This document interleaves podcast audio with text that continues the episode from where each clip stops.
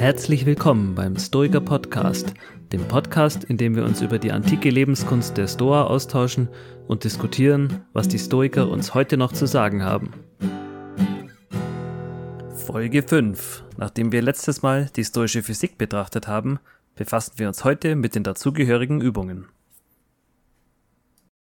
Ja, willkommen zum Stoiker Podcast Folge 5. Ich bin der Tobi und bei mir sitzen wie immer der Ralf und der Markus. Ja, hallo, Ralf, mein Name. Mentaltrainer und äh, Softwareentwickler. Ja, Markus Rüder, äh, das bin ich und äh, ich bin äh, Philosoph und äh, psychologischer Berater. Ja, hallo zusammen. Schön, dass ihr wieder mit dabei seid. Wir haben uns in der letzten Folge einer harten Nuss gewidmet, nämlich der stoischen Physik. Einfach um ein bisschen einen Unterbau zu liefern äh, für die Sachen, die heute kommen und die auch gemeinhin so ein bisschen als Lifehacks dann immer bezeichnet werden, also die Übungen, ähm, die wollten wir jetzt nicht ohne Hintergrund präsentieren. Deshalb haben wir einen kurzen Abriss geben über die historische Physik. Da sind Sachen aufgetaucht wie Amor Fati, Determinismus, die Ontologie, also was, aus was besteht die Welt, wenn es nach den Stoikern geht. Und heute widmen wir uns dann den Übungen des Fühlens, also wie schaffe ich es, dieses theoretische Wissen in mich und in meinen Alltag äh, reinzubringen. Und da gibt es eben verschiedene Übungen. Und wir haben uns da mal drei rausgepickt. Und Markus, ich glaube, du fangst an mit den Dogmata. Ja, genau. Ich äh, fand das ohnehin ein sehr, sehr interessantes Thema. Du sprichst es ja gerade auch schon an, dass man auf der einen Seite natürlich richtig gut in der Theorie sein kann und weiß, was eigentlich Selbstbeherrschung und was Mut für die Stoiker bedeutet. Äh, und dass man das vielleicht sogar auch begründen kann. Aber dann, wenn es auch darauf ankommt in der jeweiligen Situation, dann bin ich nicht selbstbeherrscht oder mhm. mutig. Ne? Und äh, dann bin ich halt nicht selbstbeherrscht und mutig, wenn ich einen Vortrag halten muss, sondern habe ich halt mal möglicherweise Angst davor, was die anderen irgendwie sagen. Und die Stoiker, die meinten halt, dass ein tugendhafter Mensch nicht einfach nur weiß, was richtig ist in der Situation, sondern es auch immer vor Augen hat. Oder? Also der griechische Terminus dafür ist Proheiron. Mhm. Und eine Möglichkeit, sich immer irgendwie vor Augen zu halten, was richtig ist, ist die, sind die sogenannten Dogmata. Ne, hattest du gerade schon, mhm. schon gesagt. Dogmata sind so kleine Paraphrasen, kleine Schnipsel. Etwas böswillig könnte man sagen, das sind Kalendersprüche. Ne? Also ein paar, ja, ja, das stimmt. Ein paar davon, äh, die, die kennt ja jeder. Ne? Und das sind dann die so Sachen wie Carpe Diem, äh, Memento Mori, äh, vielleicht auch noch das Gnotisiaut Auton, also erkenne dich selbst, mhm. die Inschrift auf dem Orakel von, von Delphi. Ähm, da gibt's dann auch das äh, Secundum Naturam Vivere, was für die, für die Stoiker ganz interessant äh, und wichtig ist, was bei Seneca äh, vorkommt. Also die, die Idee, im Einklang mit der Natur zu leben. Oder eben auch das Omnia mea me comporto, ähm, was äh, sinngemäß so viel bedeutet, dass ich all meinen Besitz äh, bei mir habe. Naja, für die Stoiker, äh, das ist, glaube ich, auch äh, wichtig und klar waren das halt nicht nur Kalendersprüche, mhm. ne? Mhm. sondern äh, die haben das äh, benutzt, um im Alltag tatsächlich tatsächlich äh, immer die Dinge vor Augen zu haben und auch als, ja, also diese Metapher gibt's häufiger als Verdauungshilfe, damit man die schwierige Theorie, die wir ja beim letzten Mal analysiert haben, immer wieder äh, vor Augen hat und äh, tatsächlich dann einfach mit einem Wort, omnia mea me comporto, und dann alles aktualisiert, was man in der, in der jeweiligen Situation braucht. Und das gibt dem Kalenderspruch dann eben auch Inhalt. Da hat man ja. dann nicht nur diesen leeren Spruch, sondern äh, wenn man das schon mal gelernt hat oder die Theorie dahinter kennt, dann, wie du sagst, dann ist es wieder da. Da reicht dann das äh, Memento Mori, wenn ich sehe und weiß wieder, ah ja, okay, was steckt da dahinter?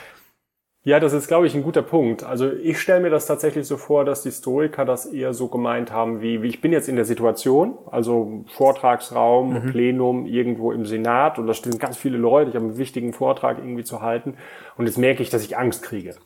So, dann nehme ich in mir wahr, okay, da ist Angst und hinter der Angst, die Historiker haben ja eine Urteilstheorie der Emotionen vertreten, steht eine bestimmte Überzeugung, nämlich, dass es wichtig ist, was andere Leute über mich sagen. Mhm. Und spätestens seit der letzten Folge wissen wir, das ist ein präferiertes Indifferentium. Das ist nicht wichtig. Ne? Und sich daran zu erinnern, Mhm. ähm, haben die Stoiker dann solche Dogmata äh, erfunden, dass man dann merkt, oh, ich habe jetzt ein bisschen Angst. Und dann sagt man sich, omnia mea me comporto. Also das Einzige, worauf es ankommt, ist, habe ich schon in meinem eigenen Besitz, nämlich die Motive, die ich habe. Also, dass ich eine gute Performance mache, dass ich mich gut vorbereite und so weiter. Das kann ich ja alles beeinflussen.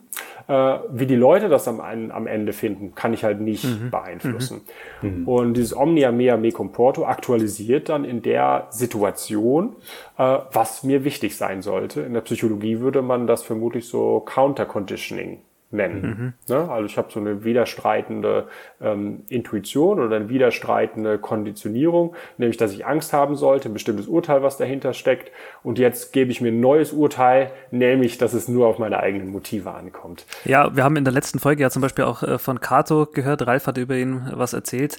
Und der war ja dafür bekannt, äh, dass er eben ein ganz großer Anwender eben ist, äh, der hat keine Texte hinterlassen oder dergleichen und hat trotzdem den Status eines stoischen Weisen dann eben im Nachhinein zugesprochen bekommen, eben weil er ganz groß war, darin solche Sachen anzuwenden. Also war da auch ein bisschen sinnbildlich für das, was die Historiker gerne haben, jemanden, der nicht nur philosophiert, sondern eben solche Sachen wie die äh, Dogmata auch anwendet. Ja, auch ganz interessant. Ne? Also so, wo du es jetzt gerade sagst, das bringt mich auch dahin, äh, also es, es gab tatsächlich so etwas wie ein Vademekum, also etwas, was man, ein, ein kleines Büchlein, was man immer mit sich rumgetragen hat, wo man die alle so aufgeschrieben hat. Mhm. Also im Endeffekt, wenn man wirklich gut ähm, erzogen ist als Stoiker und wenn man sich möglichst weit gebildet hat, da wäre die grundsätzliche Idee, dass man diese Art von Buch gar nicht mehr braucht, sondern mhm. dass man alles internalisiert hat. Aber zum Anfang ist es einfach gut, so eine Übersicht zu haben. Ähm, das sind hier die Sinnsprüche, die ich für folgende Situationen brauche. Kann ja auch mal ganz umfangreich sein. Also Situationen, in die man im Alltag gerät, das können ja doch ganz, ganz verschiedene sein. Und da ist es manchmal einfach hilfreich, ein Buch zu, zur Hand zu haben, ähm, in dem man nochmal nachblättern mhm. kann, ähm, wie man sich in den jeweiligen Situationen hält. Ne? Manchmal genau. reicht ja auch allein das, das Aufschreiben dafür, dass es wieder besser im Kopf ist. Und ähm, es ist ja auch, ist ja auch spannend, wenn man dann, dann versucht, in besonderen stressigen Situationen sich das wieder abzurufen, dass mhm. es beim ersten Mal eventuell auch gar nicht funktioniert, äh, was total auch, auch total menschlich ist und man dann später bei irgendeiner Selbstreflexion wieder sagen kann, okay, beim nächsten Mal mhm. wende ich das an und immer weiter, immer weiter, immer weiter, bis es wirklich, bis es wirklich funktioniert, bis diese Bedeutung, diese Ladung, die mit diesen Wörtern verbunden ist, auch ja, packt. Ja. Also es muss nicht beim ersten Mal funktionieren. Ja. Ich glaube, die Hoffnung der Stoiker ist vor allen Dingen auch, dass man sich irgendwann unabhängig davon macht. Ne? Also wenn man irgendwie gerade neu im, im, im Philosophie-Business ist, dann äh, helfen einem diese Sinnsprüche. Aber der zweite Schritt besteht vor allen Dingen darin, sich selber solche Sinnsprüche, die eine eigene Bedeutung haben, zu machen und dann am Ende äh, wäre die Hoffnung, dass man die gar nicht mehr braucht. Mhm. Ne? Dass man dann in der jeweiligen Situation überhaupt keine Angst mehr fühlt. Also man braucht kein Counter-Conditioning mehr, weil es halt kein gegen nichts gecountert werden ja, muss. Ja. Also es gibt keine widerstreitenden. Impuls mehr. Das ist also, das, das Vademekum ist halt ein, ein Übergangsstadium äh, zu einem wirklichen Stoiker. Den das, äh, dieses Übergangsstadium werden die meisten Leute aber brauchen. Eben, ich finde diesen Begriff auch Counter-Conditioning schön, weil man eben im Alltag mhm. mit gegensätzlichen äh, äh Aussagen konfrontiert wird ja, äh, Ruhm, Status, Unsterblichkeit, das sind die äh, anzustrebenden Dinge und deshalb ist es umso wichtiger, dieses Counter-Conditioning zu machen, um sich da eben erst einmal davon loszulösen und, und auf das wirklich Wichtige zu besinnen und wie du sagst, ja. dann, äh, dann kann der nächste Schritt sein, irgendwann dieses Büchlein auch wegzulassen. Ja. ja.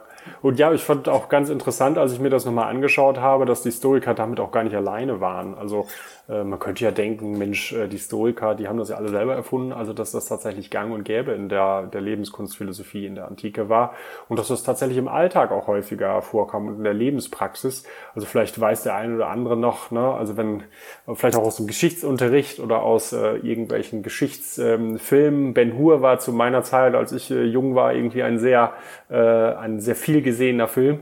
Da fuhr halt der, ähm, der Imperator, äh, in dem Fall Cäsar, ein ähm, über das Forum Romanum und neben ihm stand halt ein Sklave. Und dieser Sklave, der hat ihm immer ins, irgendwas in, ins Ohr gesäuselt.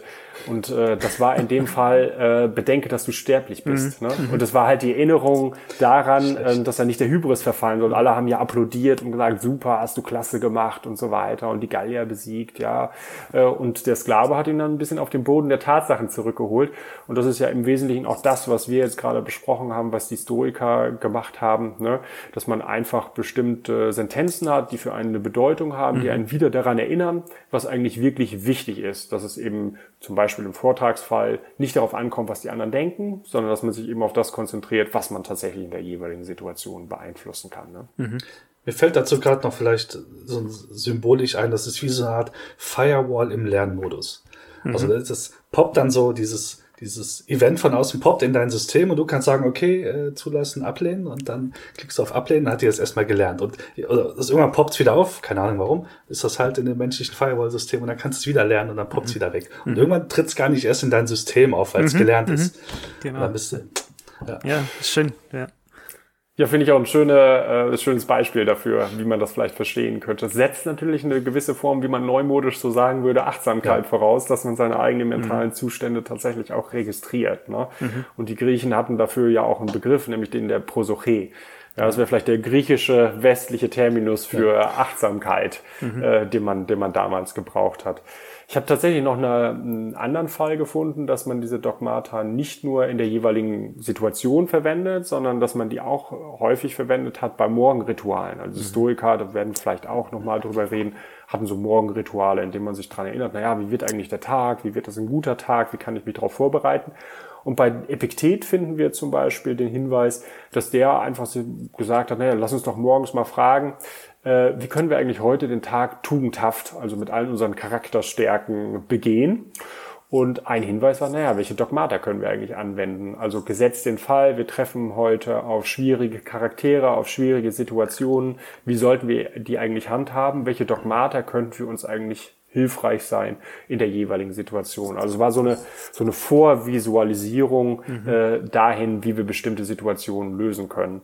Und ja, Vorvisualisierung ist, glaube ich, auch schon eine gute Überleitung zur, zur nächsten Übung. Ne? Es ja. gibt ja nicht nur die Dogmata, sondern auch die sogenannte Prämeditatio Futurum Malurum, Ralf. Genau, das wird wahrscheinlich der eine oder andere auch schon ähm, drüber gestolpert sein. Es gibt den lateinischen Begriff Prämeditatio Futurum Malorum. Es gibt den im Englischen, wird er häufig als äh, Negative Visualization bezeichnet, auf Deutsch dann negative Visualisierung. Ich habe es irgendwann mal proaktive Visualisierung getauft, weil es dann nicht diesen negativen Touch mhm. hat.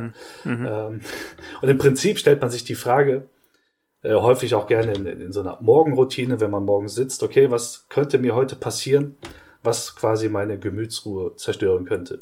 Oder was könnte heute Schlimmes passieren, wo ich meine Gelassenheit, meine Tugend üben will? Und man beantwortet die Frage dann, was man tun will. Also man bleibt nicht bei dem Negativen stehen, sondern geht tatsächlich in diesen, mhm. diesen proaktiven Teil zu sagen, okay, welche Dogmata könnte ich mir dann zum Beispiel aufsagen, um da dann dagegen zu halten, mhm. gegen das, was passieren kann. Also es gibt, ja, also auch die Stoiker haben, glaube ich, auch viele Beispiele bei, bei Epiktet oder auch bei Marcus Aurelius, ähm, sich vor Augen zu halten, was, was kann ich denken, im, im stoischen Sinne denken, oder was kann ich mir aus der stoischen Physik holen, wenn zum Beispiel Menschen aus meinem Leben scheiden, wenn ich krank werde, wenn ich Materielles verliere. Ähm, da kann man dann ganz viel stoische Physik dagegen halten. Mhm. Um zu sagen, okay, ja, Menschen sterben, das ist so. Gesundheit geht auch dahin, das ist so, aber man kann nicht alles mit das ist so beantworten, natürlich, sondern darf da seinen, seinen eigenen Weg auch finden, ähm, um mit den Sachen die zu bewältigen in gewisser Weise. Also quasi ist eine antike Coping-Strategie, wenn man so will. Mhm. Mhm. Ja. Könnte man da auch sagen, dass das vielleicht sowas ist äh, wie eine Desensibilisierung? Also ich stelle mir das so gerade so vor, wie ich äh, morgens kalt dusche. Also ich, ich nicht, aber manche andere mögen das, äh, mögen das äh, irgendwie interessant finden. Das ist ja nicht angenehm, aber mhm. wenn ich das meinetwegen zum fünften Mal mache, ja. ähm, dann ist es wahrscheinlich nicht mehr genauso schlimm wie beim ersten Mal. Das ist in gewisser Weise mentales Training, wenn, wenn, mhm. du so mhm. willst, auch, ja. Also die, die Vorwegnahme des, dessen, was, was du tun wirst, äh, mental triggert ja wohl auch ähnliche Gehirnareal, wie wenn man es tut. Mhm. Ähm, also das halt, ich sag mal, eine vergleichbare Variante ja auch im, im Mentaltraining für Sportler drin vorkommt. Stellt sich die Frage, okay, was könnte passieren? Zum Beispiel, wenn ich nachher auf die, auf die Burgenwiese gehe, könnte mir passieren, mir reißt die Sehne. Mhm. Okay, das, das ist schlecht, aber wie reagiere ich dann? Ah, ich packe meine Ersatzsehne aus. Okay, alles gut. Und baue die dran, alles perfekt. Das ist so, so ein harmloses Beispiel. Ähm, krassere Beispiele könnten sein, wenn man zum Beispiel anfängt an ähm, Ergebnisse, also, ich werde dieses Turnier verlieren, wenn dieser Gedanke kommt. Das ist ja, also ich sag mal, ich setze mich jetzt hin und plane mein nächstes Turnier und plane dann auch die Strategie, die ich mental fahre, um zu gucken, äh, um gegen diesen Gedanken eben zu wirken. Also ich werde mhm. dieses Turnier verlieren das denkt natürlich keiner, ist klar. Aber wenn der Gedanke kommt, dass ich dann einen Plan habe, wie ich dagegen denken will, so nein, okay, ich fokussiere mich jetzt genau auf das, was zu tun ist und auf nichts anderes, um halt wieder in den Flow zu kommen. Das wäre das, Ja, es ist ganz interessant, weil du sagst auch, das sind dann, Einwurf könnte ja jetzt sein, ja, nur weil ich vorher drüber nachdenke, das hilft mir dann in der jeweiligen Situation ja überhaupt nicht.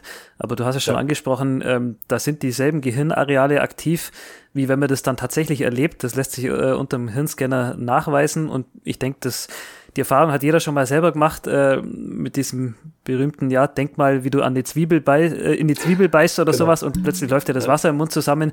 Also da reicht auch die, die bloße Vorstellung davon und das wird eine körperliche Reaktion ausgelöst und genauso ist es eben auch bei ja. dieser, bei dieser Visualisierung.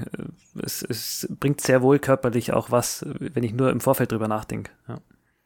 Ja, es hat, es hat viele spannende Effekte, je nachdem, worauf man diese proaktive Visualisierung anwendet. Also man lernt dann zum Beispiel auch einfach Dinge, die man hat. Also wenn du dir vorstellst, sie würden weg sein, lernt man wertzuschätzen. Also mhm. andere Menschen, andere Dinge. Mhm. Alles das, was ich habe, stell dir vor, das wäre weg. Ah, aber schön, dass es jetzt da ist. also, ja, ja, ja. Oder es, da, da man sich ja auch vorbereitet, bringt das ja eine gewisse Gelassenheit in die Situation mit rein. Also wenn ich auf den Worst Case, wenn ich einen Plan für den Worst Case habe, was soll dann eigentlich noch schiefgehen? Dann kann mhm. es ja auch passieren, dass kleinere Übel einfach an mir vorbeigehen. Mhm, mh. Und meistens also, kommt es ja eh nicht so schlimm, wie man denkt. Also. Ich, ich habe da auch noch ein, ein, Beispiel, das ich mal gelesen habe. Und zwar ging es da über Michael Phelps, den US-Schwimmer. Der hat wohl bei einer äh, Goldmedaille oder Weltrekord, das weiß ich jetzt nicht mehr genau, also der hat von seinem Trainer auch die Jahre davor immer gesagt bekommen, die haben da Videos gemacht, von dem wie er schwimmt und er hat genau im Kopf irgendwie, wie viele Züge er pro Bahn machen muss und dann beim Wettkampf war es dann tatsächlich so, dass ihm irgendwie die Brille verrutscht ist und Wasser reingelaufen ist und der musste dieses Rennen dann äh, blind äh, zu Ende schwimmen, aber dadurch, dass er sich das so oft vorgestellt hat, wusste er genau, was er sich nach dem 38. Zug kommt dann hinten die Wand und dann muss er sich dann umdrehen und abstoßen und der hat es dann also blind perfekt mhm. äh, zu Ende gebracht und äh, das wurde da dann auch drauf darauf zurückgeführt, eben, dass er äh, das Rennen schon so oft gedanklich geschwommen ist. Das eigentliche Rennen war dann bloß noch Nebensache. Er hat dann ja. das eigentlich im Vorfeld schon gewonnen, sozusagen. Ja, fand ich auch mal eine tolle Geschichte. Ein Stück weit kennt man ja auch diesen Gewöhnungsaspekt äh, von, äh, von, von Übeln, vielleicht aus der eigenen Erfahrung äh, oder ja von, von, von älteren Menschen, wenn die sowas sagen, wie, ja, du regst dich ja jetzt als Jungspund darüber auf, aber wenn du erstmal mein Alter hast, ne, ich habe das alles schon mhm. durchgemacht, mhm. fünfmal erlebt und so weiter, da ist das überhaupt gar nicht mehr so schlimm. Ne? Mhm. Und so ein bisschen stelle ich mir das bei der Prämeditatio auch vor. Im Grunde genommen übt man eigentlich die, die Gewöhnung des Übels ein. Mhm. mhm. Ich finde, das gibt halt schon so die Intuition, als du es eben erzählt hast, Ralf, äh, dass man, dass man irgendwie die Intuition hat, ja Mensch, wieso soll ich mir jetzt negative Dinge vorstellen? Die Stoiker haben sich ja ähm, äh, sehr viele Dinge vorgestellt und insbesondere große Übel. Also zum, und äh, ganz zum Schluss auch das eigene Ableben oder der mhm. Des eigenen geliebten Kindes. Und man könnte sagen, ja, waren das jetzt irgendwie ähm, Masochisten? Wollten die sich irgendwie selber quälen oder so? Das ging wahrscheinlich eher darum, dass man sagen könnte, naja, die wollten halt dann der Situation, wenn die eintritt, den Stachel nehmen. Ne? Also die emotionale genau. Wucht dadurch, dass man sich halt dran gewöhnt hat. Ne? So kann man es, glaube ich, fassen. Ja. Mhm. Mhm. Also ich glaube, es gibt im Kontext auch ganz klar die, die großen Themen, mit denen man wo es immer sinnvoll ist, sich auf die Art und Weise auseinanderzusetzen. Also irgendwas mit schlimme Krankheiten, äh, jemand aus der Familie stirbt oder man selbst stirbt. Das ist, also die, die Art und Weise fand ich, als ich sie kennengelernt habe, auch sehr zuvorkommend, ähm, ja. sich diesen schlimmen großen Fragen zu widmen. Dabei allerdings immer im Kopf behaltend, also das ist sowohl mir als auch meiner Frau immer schon mal wieder passiert, wenn man diese Prämeditatio gemacht hat, da muss man die Kurve kriegen. Da muss man rechtzeitig ja. die Kurve kriegen, wenn man zum Beispiel über das Ableben von, äh, äh, was weiß ich, Kind, Ehepartner, sonstiges nachdenkt. Äh, wenn man da nicht rechtzeitig die, die Kurve kriegt, äh, hockt man auf einmal Tränen überströmt auf dem Sofa und niemand weiß so recht warum. Ja. Also äh, das ist auch ein bisschen Übungssache, dass man, dass man schafft, da äh, eben zu diesem Punkt zu kommen, wo man dann dankbar ist dafür für das, was man hat ähm, und nicht komplett abdriftet und jetzt, oh Gott, äh, ich verfall da in, in tiefe Depressionen. Ja. ja, wichtiger Punkt, ja. Ja, das ist die, die Prämeditatio Futurum äh, Malorum, ne? Und äh, eine der ganz großen Übungen bei den, bei den Stoikern.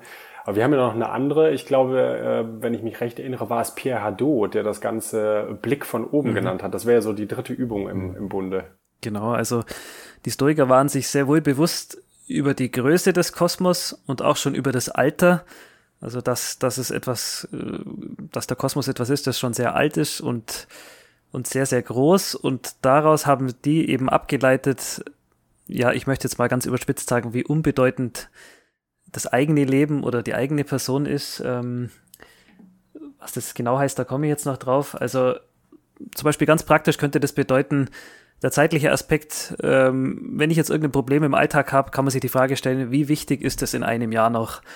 Und da wird man ganz häufig zu der Erkenntnis kommen, hm, ja, Sachen, die mich vor einem Jahr aufgeregt haben, die, da denke ich jetzt schon gar nicht mehr dran. Also die, die haben in meinem heutigen Alltag keinerlei Relevanz, waren aber damals, weil ich mich vielleicht reingesteigert habe oder sowas, äh, haben die mir viele Tage vermiest und jetzt äh, haben die gar keinen Platz mehr in meinem Kopf. Und so, mit diesem Wissen kann man sich eben wappnen.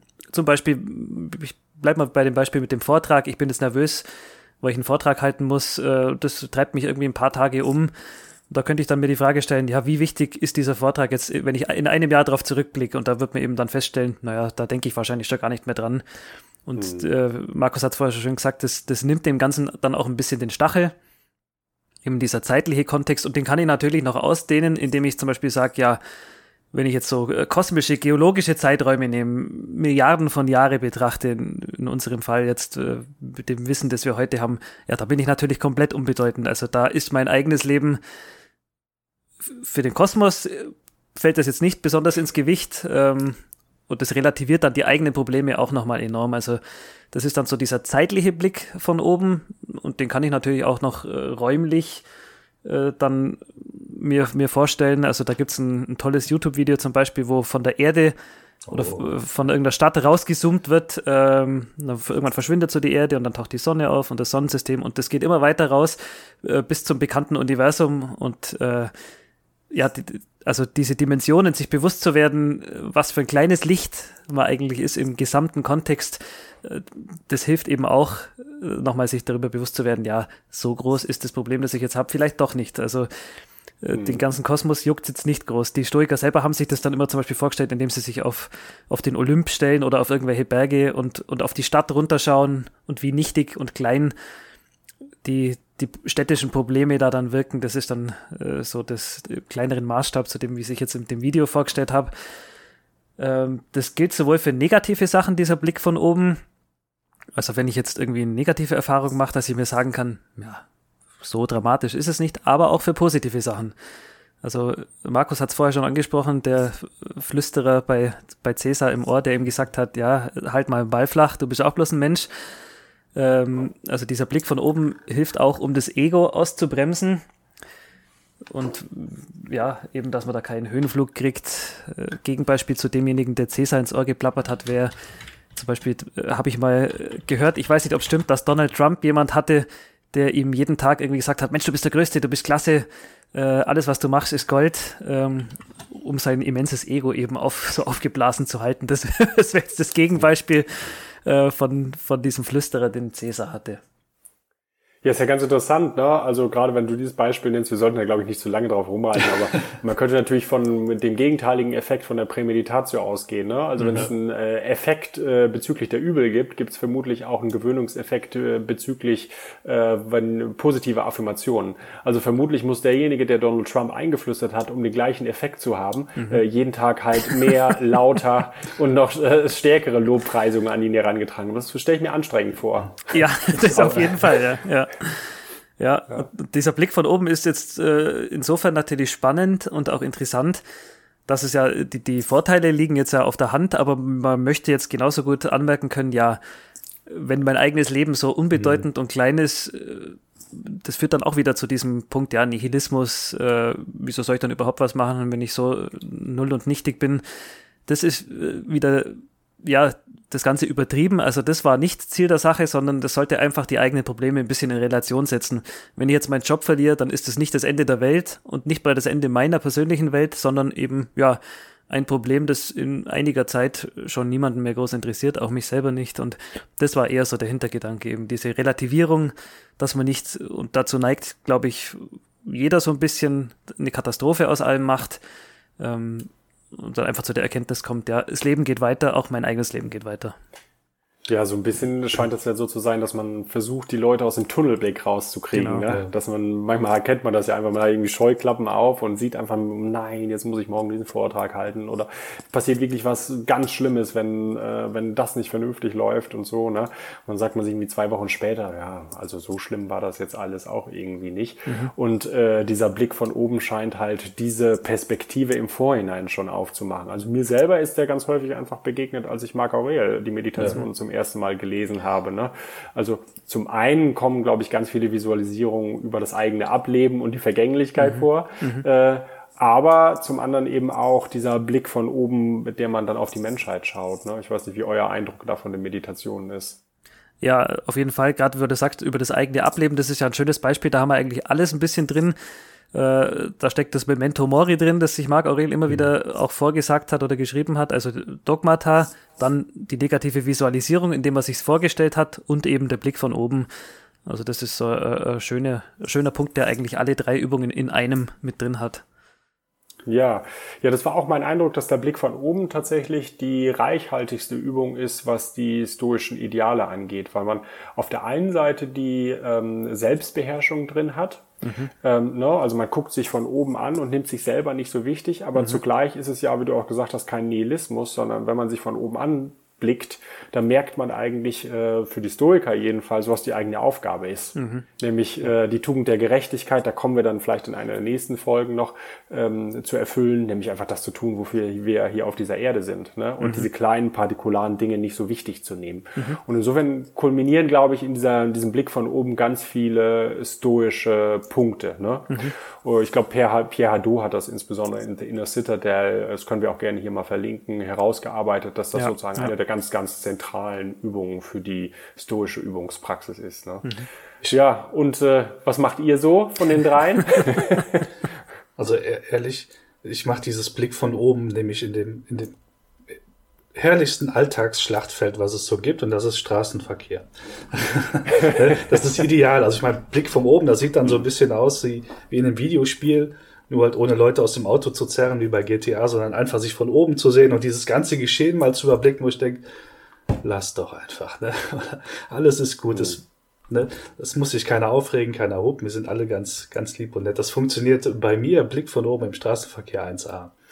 Ähm, ja, ja. Also äh, bei mir funktioniert der zeitliche Blick von oben ganz gut eben mit dieser Frage, ist es in einem Jahr noch wichtig, ja. ist es in fünf Jahren noch wichtig? Das, das hat schon so manchen Stachel genommen, wenn man dann äh, wirklich zu der Erkenntnis kommt, ja, was war denn vor fünf Jahren? Ja, da habe ich mich über das aufgeregt, ah ja, da war das Drama äh, und heute äh, geht da kein Hahn mehr danach. Also das äh, ist eine Übung, die ich ganz gern mache im Alltag und auch die Prämeditatio. Hm äh, nutze ich immer wieder gern, auch eben, Ralf hat es vorher gesagt, um Dankbarkeit zu erzeugen über, über das, was man schon hat war ja auch ein ganz äh, großer Aspekt bei den Stoikern, äh, gegen diesen Gewöhnungseffekt vorzugehen, indem man sich vorstellt, dass manche Sachen eben verschwinden könnten. Ähm, ja, also das sind so meine beiden Haus- und Hofübungen. Die Dogmata äh, habe ich mir schon immer mal wieder vorgenommen, dass ich mache, äh, auch im Sinne von wirklich so Aufschreiben, händisches Aufschreiben, da äh, die Gewohnheit hat sich aber bisher noch nicht etabliert, wenn ich ehrlich bin. Ah, ja.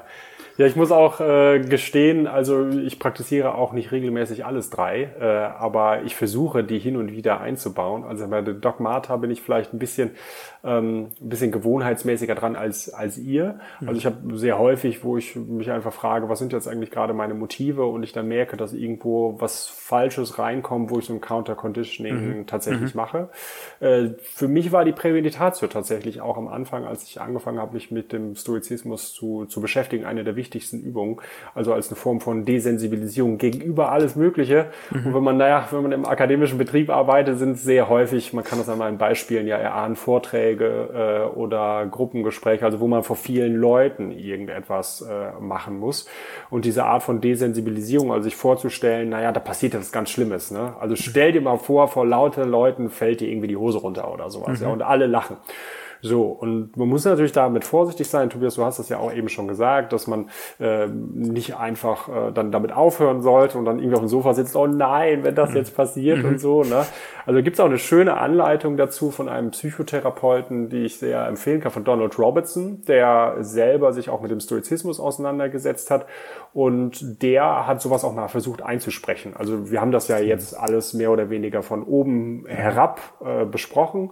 Und man kann, hat vielleicht eine, oder Hörer hat jetzt irgendwie eine, eine Ahnung davon, wie sowas aussehen könnte mit den Übungen. Aber wenn man das mal wirklich machen will, und zwar angeleitet, dann kann man vielleicht mal bei Donald Robertson gucken. Und mhm. das funktioniert tatsächlich bei der Desensibilisierung so, dass man sich ein Ereignis vorstellt, vielleicht über eine Länge von zehn Minuten, dass irgendwie alles schief geht und man fängt dann an zu raten. Ne, von eins bis zehn und zehn ist das Schlimmste. Und dann mhm. ist meistens, wenn es mittelschweres Ereignis ist irgendwie sieben, acht, ja, und dann macht man es nochmal, nochmal, nochmal und dann merkt man selber und hat diesen Gewöhnungseffekt, wie auf einmal die Zahlen immer weiter runtergehen. Mhm, ne? Mhm. Also es ist tatsächlich so, dass man es ein bisschen, ein bisschen häufiger macht. Und ich muss für, für mich einfach feststellen, dass das äh, mit Blick auf ja, kleinere Desensibilisierung äh, sehr gut funktioniert. Mhm, mh, mh. Genau, also Dogmata und Desensibilisierung, das sind eigentlich so die Übungen, die, die äh, in meinem Alltag häufiger vorkommen. Und damit ist ja auch schon viel gewonnen, wenn man die kleineren Stachel des Alltags äh, zieht. Es muss ja nicht immer gleich, äh, ja, dieser Epiktet-Klassiker hier, wenn man das Kind ins Bett bringt, bedenke, dass alle deine Kinder sterblich sind, so nach dem Motto, äh, und du es nicht garantieren kannst, dass sie am nächsten Tag wieder aufwachen. So dies, das ist natürlich schon der Heavy Stuff. Ähm, aber es reicht ja eben auch schon äh, Nervosität vor Vorträgen, solche Sachen. Auch, auch, auch dafür ist es sehr gut mhm. geeignet. Ja, glaub, ja das ist vielleicht äh, das Beispiel, was du nennst, nicht für Rookies, ne? also für ja. Historiker, Neulinge, sondern das sollte man vielleicht am Ende machen.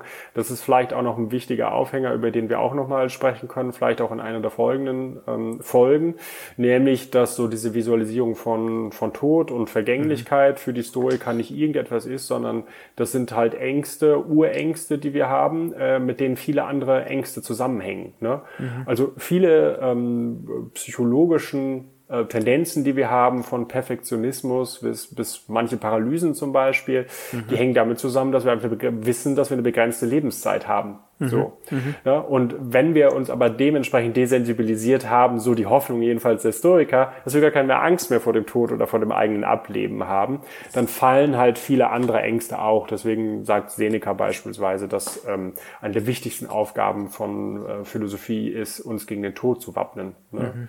Mhm. Ja, aber das ist dann vielleicht etwas für eine, für eine eigene Folge. Ich will das nur der Vollständigkeit halber nennen, dass das vielleicht für den Advanced Stoiker, der die eigene Vergänglichkeit irgendwann mal auf dem, ähm, vielleicht auch auf der Agenda steht und einfach mhm. aus dem Grund, dass es so die Mutter vieler anderer Ängste ist, die wir auch haben. Mhm. Ja, philosophieren heißt sterben lernen, ja, heißt genau. doch auch irgendwie. Ja, genau. Ja, genau. Mhm. Ja. ja, wir haben heute einiges gehört über drei Schwergewichte im stoischen Repertoire die Übungen, die die damals angewandt haben. Und das nächste Mal, in der nächsten Folge beschäftigen wir uns dann mit dem Thema Gerechtigkeit, der Tugend der Gerechtigkeit. Wir haben jetzt viel darüber gehört, was, wann brauchen wir Selbstbeherrschung bei vor allem negativen Sachen. Und jetzt ist natürlich dann auch die Frage, ja, was sollen wir denn dann tun überhaupt? Und das kommt eben aus dem Bereich der Ethik und die Tugend dazu heißt Gerechtigkeit. Dazu mehr in der nächsten Folge. Hat mir wie immer sehr viel Spaß gemacht, war tolle Folge, spannende Themen. Bis zum nächsten Mal. Ja, bis zum nächsten Mal. Tschüss. Ciao, ciao. Ciao.